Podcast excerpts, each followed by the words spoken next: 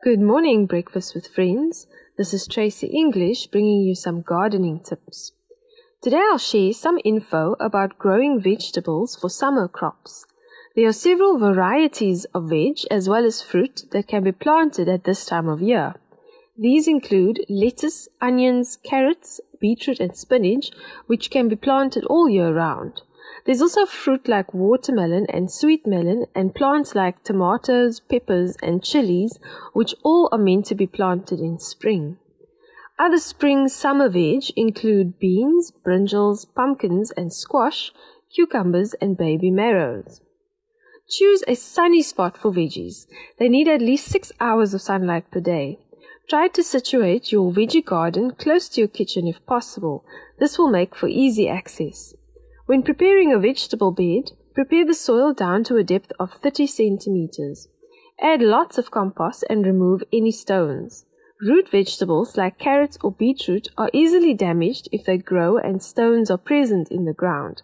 Also, design your bed in such a way so that you can reach all the plants from the pathways. Plant the veggies in rows running from north to south to maximize the amount of sunlight the plants receive. Also make sure that you plant your bed in such a way so that you don't have taller plants casting shade onto lower growing vegetables next to them. Remember to rotate your vegetable crops so that you don't have the same type of plant growing in the same position the following year. You can also do succession planting where you plant seedlings or sow seeds three to four weeks apart.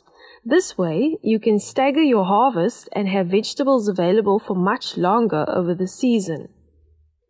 An example of summer seedlings to plant now is tomatoes. This popular fruiting plant needs full sun and rich loamy soil. They are very sensitive to cold, so need a warm position in the garden, and they love warm soil temperatures too. Tomatoes are very hungry feeders, and you can feed them with a seaweed based fertilizer. Keep the soil moist once the plants are growing vigorously and especially when they start to set flowers. A good companion plant for tomatoes is basil, which is said to improve the flavor of the tomatoes. Another companion plant is French marigolds, which have a smell that is confusing to pests. Marigolds also have a root excretion that kills soil nematodes which affect tomatoes. Depending on the variety, tomato plants need staking. Use a wooden frame that can be reused year after year or wooden stakes with soft ties like nylon cloth or pantyhose rather than wire ties. Tomatoes ripen from the inside out so are best left on the plant to ripen.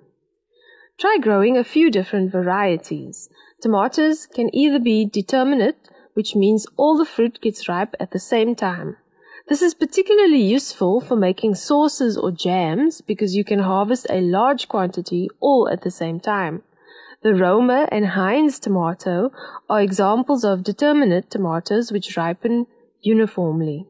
Tomatoes can also be indeterminate, which means that they keep growing until the weather gets cold, so you'll have an ongoing harvest throughout the season. Examples include Moneymaker, Oxheart, and sweetie cherry tomatoes.